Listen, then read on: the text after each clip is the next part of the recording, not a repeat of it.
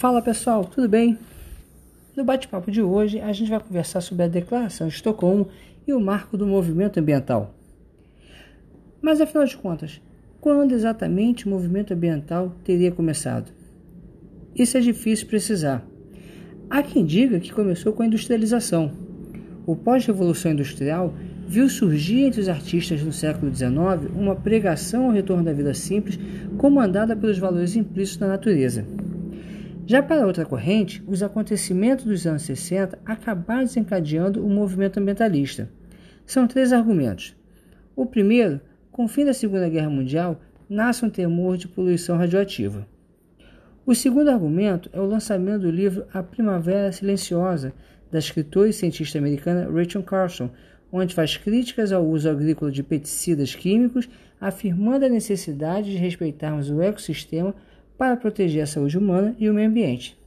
E por fim, em 69, o terceiro acontecimento, a primeira foto da Terra vista do espaço, mostrando esse grande mar azul em uma imensa galáxia, teria despertado a atenção de muitos para o fato de que vivemos em uma única Terra, um ecossistema frágil e interdependente. E assim, a responsabilidade de proteger a saúde e o bem-estar desse ecossistema teria começado a surgir na consciência coletiva do mundo. O fato é que, após o fim da década de 60, a visão ambientalista já era um fenômeno global. Assim, em 1972, a ONU convocou a Conferência das Nações Unidas sobre o Ambiente Humano em Estocolmo, na Suécia, para discutir o uso saudável e sustentável do planeta e de seus recursos. Nesse mesmo ano, a Assembleia Geral criou o Programa das Nações Unidas para o Meio Ambiente, a ONU Meio Ambiente, que coordena os trabalhos da família ONU em nome do meio ambiente global. O evento foi um marco e sua declaração final representa um manifesto ambiental para os nossos tempos. O manifesto estabeleceu as bases para a nova agenda ambiental do sistema das Nações Unidas.